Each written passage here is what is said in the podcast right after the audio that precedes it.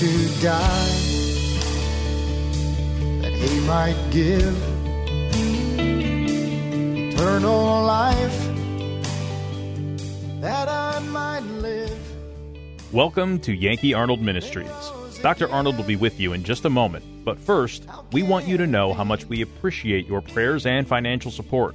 You may help this radio ministry by donating online at yankeearnold.com or by mail at Yankee Arnold Ministries, 7028 West Waters Avenue, Suite 316, Tampa, Florida 33634. Again, that's 7028 West Waters Avenue, Suite 316, Tampa, Florida 33634. Feel free to send Dr. Arnold your questions or comments to Yankee at yankeearnold.com, and he will respond as quickly as possible. Now, here is Dr. Arnold with today's message. Saved my soul that night. Do you see a, a humility among the people of America where they just want to do right and realize, you know, we have violated God's word. We've done wrong. We need to change this and get it corrected. I'd love to see it. And never know that down the road it might happen. Now look in verse 19.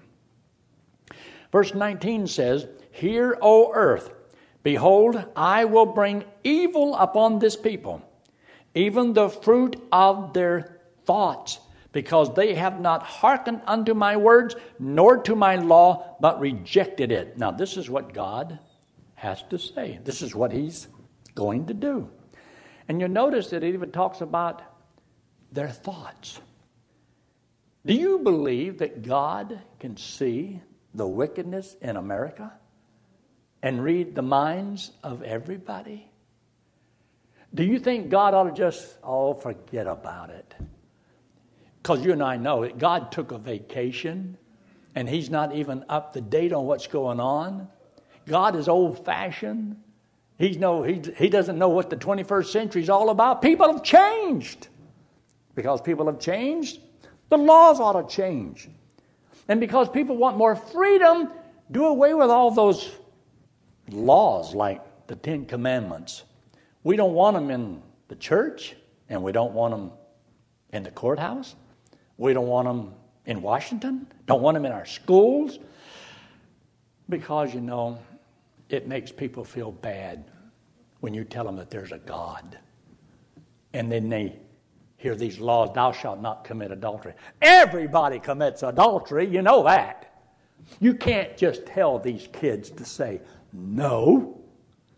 But it's amazing whenever they came out with this drug thing, just say no. Oh, you can do it with drugs.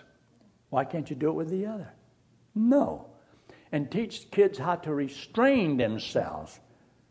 But that's unheard of. There's no way that's possible. So you gotta prepare them in case.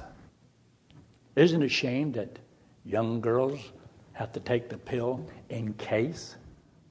What was wrong with them just keeping their knees together and keeping themselves pure and holy until they get married? Is something wrong with that?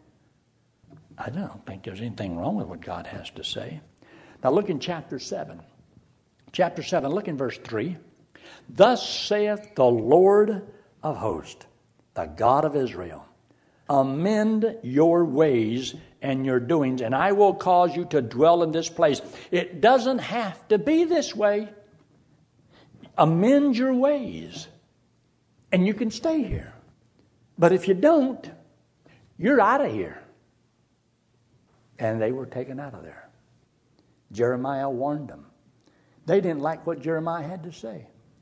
They put him in a pit. He thought he was going to die. He later on wound up going all the way down into Egypt. In verse 4, he says, Trust ye not in lying words, saying, The temple of the Lord, the temple of the Lord, the temple of the Lord are these. For if ye thoroughly amend your ways and your doings, if ye thoroughly execute judgment between a man and his neighbor, if you oppress not the stranger, the fatherless, and the widow, and shed not innocent blood, in this place, neither walk after other gods to hurt you, Then will I cause you to dwell in this place, in the land that I gave to your fathers. And look at those next few words forever and ever. Did you know that Israel could have been in the land, already been in the thousand year reign? It didn't have to be the way it happened because they're hard headed. They would not listen. Now, as I'm talking and sharing some of this, do you see anything in here that you could apply to your own life? If you know how God deals with a nation, isn't it also possible that we could see how maybe there's things as an individual that I could be doing that maybe I shouldn't be doing? And that God can take me out of here. Do you believe God can just take you out of here anytime? Do you believe that if you do right, God will bless you? And if you don't, God's going to chasten you? Mm-hmm. So look down in verse 11. Is this house, which is called by my name, become a den of robbers in your eyes? Behold, even I have seen it, saith the Lord. The Lord sees, He knows everything. I want you to take your Bible and look in Matthew chapter 11. Matthew chapter 11. Let me give you a couple things that uh, you can dwell on momentarily. While our nation is killing millions of babies, our schools are indoctrinating Christian kids in secular humanism. Truth has fallen in the street. Our preachers are attending church growth seminars, usually self help books to uh, supplement the Bible and chasing after the bucks, one in middle. And they fiddle while the nation burned, building their church rather than Christ's kingdom. I believe if we do what's right, let God take care of that. Christ says, Upon this rock, I will build my church. I can't build his church. I can only teach the word. I can't save anybody. I can't make anybody do anything. I can only teach what I believe the Word of God says and let God build His church, build His people. But here's some things to think about. Public schools are destroying the faith of Christian children. They are. Legislation is introduced to remove the rights of parents. Children are taught they came from apes. Millions of children are medicated to control their behavior. You believe that? A lot of kids are on drugs. But a lot of times today, you know, if a kid's a little on the rowdy side, you know, put him in a stupor or make him like a zombie and give him something to kind of so that he's not so hyperactive. Uh, most boys are. That's why boys are boys. And that's why boys used to get in trouble. Boys are raised on dirt. You ever squash dirt between your toes, mud, you know, squash mud between your toes? Hate to wear shoes. The first two years of school, I, I went barefooted. My parents couldn't even afford me shoes. So I went barefooted to school. Anybody here ever wear overalls? Only a couple of you? Kyla wore overalls? I had to. But man, I, my daddy wore them overalls. I, man, I, I had a pair of overalls, and I was in second grade when my daddy bought me a pair of pants where you put a belt on. And man, I was, man, I was high stepping. But another thing is, gambling is promoted to pay for schools. Now think about this: is gambling good or bad? It's bad. But they have gambling so that they can raise money to pay for the schools. So what do you teach? It seemed like a, a paradox. It's not supposed to be. I don't like gambling in any form. I don't like it. I don't like the I'm going to get rich quick. That's what it all boils down to. Wanting something quick without working for it. And so you have a way you can get rich, but everything is geared toward the ones who make the rules and I've had people, you know, you can go to that place down in Las Vegas. Anybody ever been to Las Vegas? No, don't have to raise your hand. Look at it. Oh, my stars. Half the church has been to Las Vegas. You ever see those one armed bandits? I've been there and I've seen all of that stuff, and I've seen people just putting the money in there because, you know, the reason they're doing it, why? Because I might win. I might win. They look at all that money, in them quarters and dollar bills that's laying right there on the edge, and if I can just get one little quarter to push that over there, whoo, I might win. And so that hope, that little dream, and uh, you'd be surprised. So if if the states make money in order to help the schools. Have you ever seen it so far where they're going to let gambling come in because it will give us money for the schools and they never have enough money for the schools? Why don't they have enough? And then 80% of all your property taxes goes for the public schools. And that's not enough. When I ran for the uh, State Board of Education out in Colorado in 1982, I told them, and this was at the statewide convention that they had. And so I had a chance to speak because I was running for the State Board of Education. And so there's about two or 3,000 people there. So I was to give about 10 minutes of my little speech of why I thought I would do a better job.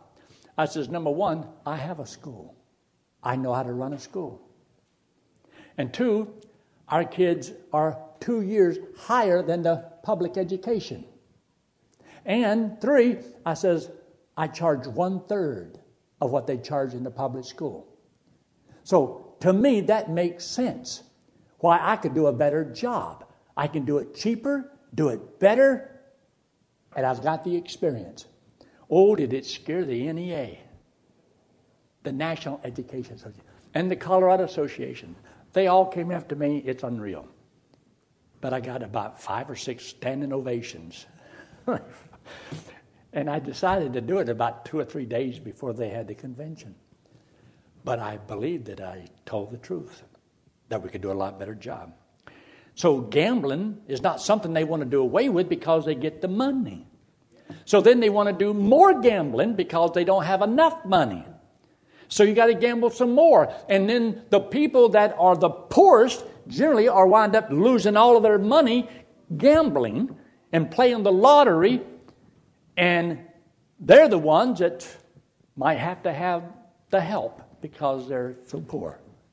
But they're poor because we might win. We just might win. But if you don't, the money's gone. Be smarter, be wiser. Have you ever heard them talk about sin taxes? You know, like alcohol and cigarettes, you know, those are what they call sin taxes. So they don't want to do away with the sin because they tax it and they can make money. So you can make all the, you know, the, the sin you want to do because they don't care how much you smoke, how much you drink, because the government makes money off of the sin tax. So do you think they want people to stop the sin? No, because that's how they're making money. What's wrong with just doing right and paying what's right and legitimate? And you'd be surprised how it will work. And what about those precious babies that are murdered in the womb? Planned Parenthood kills babies with our tax dollars, and judges make laws. Tolerance trumps truth. Everybody's got to be tolerant today. But everybody wants us to be tolerant when they are not tolerant of us. And you'll see that. Homosexuality is granted legal protection. I had somebody call me the other day, and they asked me if I would give them an answer. I says, "Well, what's what's your question?" Did Jesus ever have anything to say against homosexuality? Did he say anything against it? Because, you know, there's a question there. Well, if he didn't say anything against it, why should we? We should teach what Jesus taught. Doesn't that make sense? Well, I just want to show you very quick. You're going to have to answer it sooner or later. But look there in Matthew in chapter 11, and you'll notice there in uh, verse 23 And thou, Capernaum, which art exalted unto heaven, shall be brought down to hell. For if the mighty works which had been done in thee had been done in Sodom, it would have remained unto this day. So did Jesus say that there was a Sodom? Yeah, he did. Verse 24 But I say unto you that it shall be more tolerable for the land of Sodom in the day of judgment than for thee. So he did say that there was Sodom. He did say that it no longer exists. He did say that it would have remained if. Now take your Bible and look in the book of Luke. The book of Luke, chapter 17. You got Matthew, Mark, and Luke. But look in chapter 17 of Luke. And notice what he says here in uh, verse 28. Verse 28. This is Jesus, and this is Jesus speaking. Likewise, also, as it was in the days of Lot. So, does he name a particular individual? So, how was it in the days of Lot? Does he want us to know? How are we supposed to know? Unless we go back to Genesis and read the story, then we will know what happened in Sodom and Gomorrah with a man named Lot. And then he says this They did eat and they drank, they bought, they sold, they planted, they built, but the same day that Lot went out of Sodom. So, did Lot go out of Sodom according to the Old Testament? Yeah. Angels took him out. His wife went, two daughters. It rained fire and brimstone from heaven. Now, if this is true, and Jesus is referring to it, then could it be true that Jesus is saying something about the sin of sodomy? Look what he says there in verse 32. Remember Lot's wife. Well, how can you remember Lot's wife if you don't know anything about Lot's wife? Where are we going to find anything about Lot's wife? Back there in the book of Genesis. And so she did turn back, and he referred. So he's telling us that story is true. That story is true. The story is just. And he's using that as a warning about not being prepared when the Lord comes. And how that the Lord is going to destroy, just like he did there, he's going to do it again in the uh, tribulation period. So we know that government has replaced God as a defender and provider. Faith based initiatives invite the government into the church the IRS muzzles the voice of the church, and it's getting worse and worse and worse.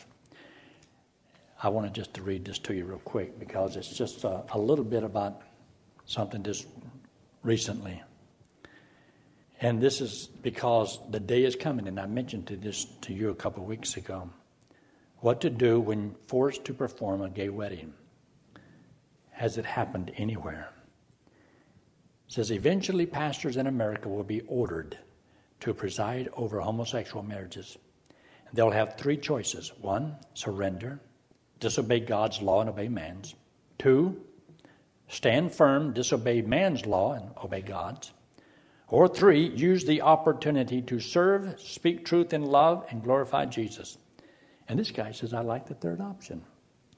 And I thought, no. But then I read what he had to say. I thought it was interesting. Churches in Denmark are now compelled by law to host same sex weddings. America's next. Tyranny's appetite is insatiable. The secular left's hunger for power and control over its detractors can never be satisfied. To outwardly succumb and affirmatively capitulate to their pagan demands will never be enough.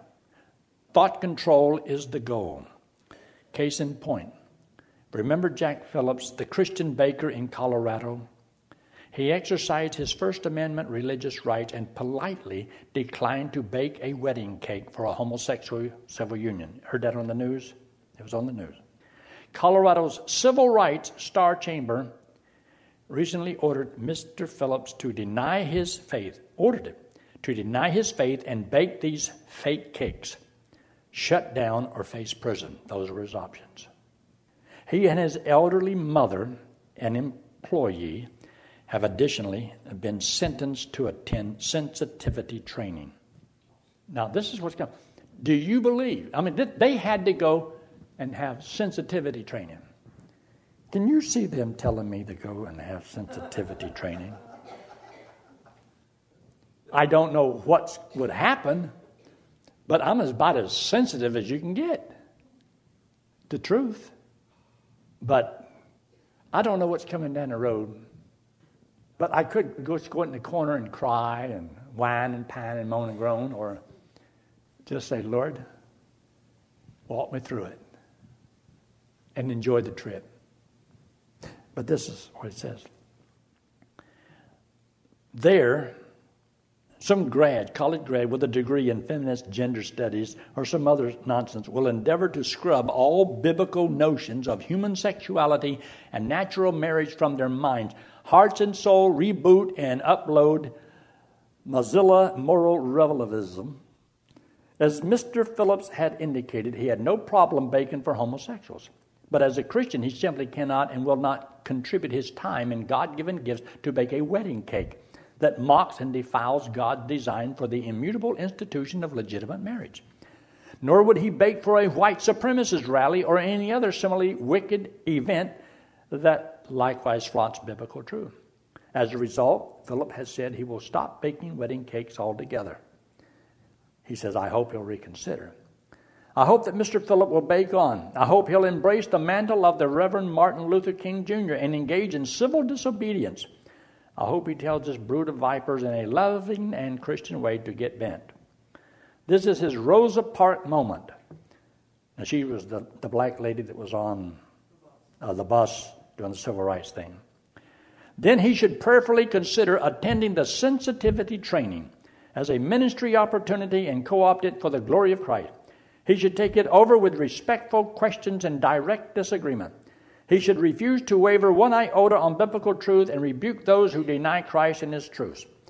He should educate the educators as well as anyone else in attendance.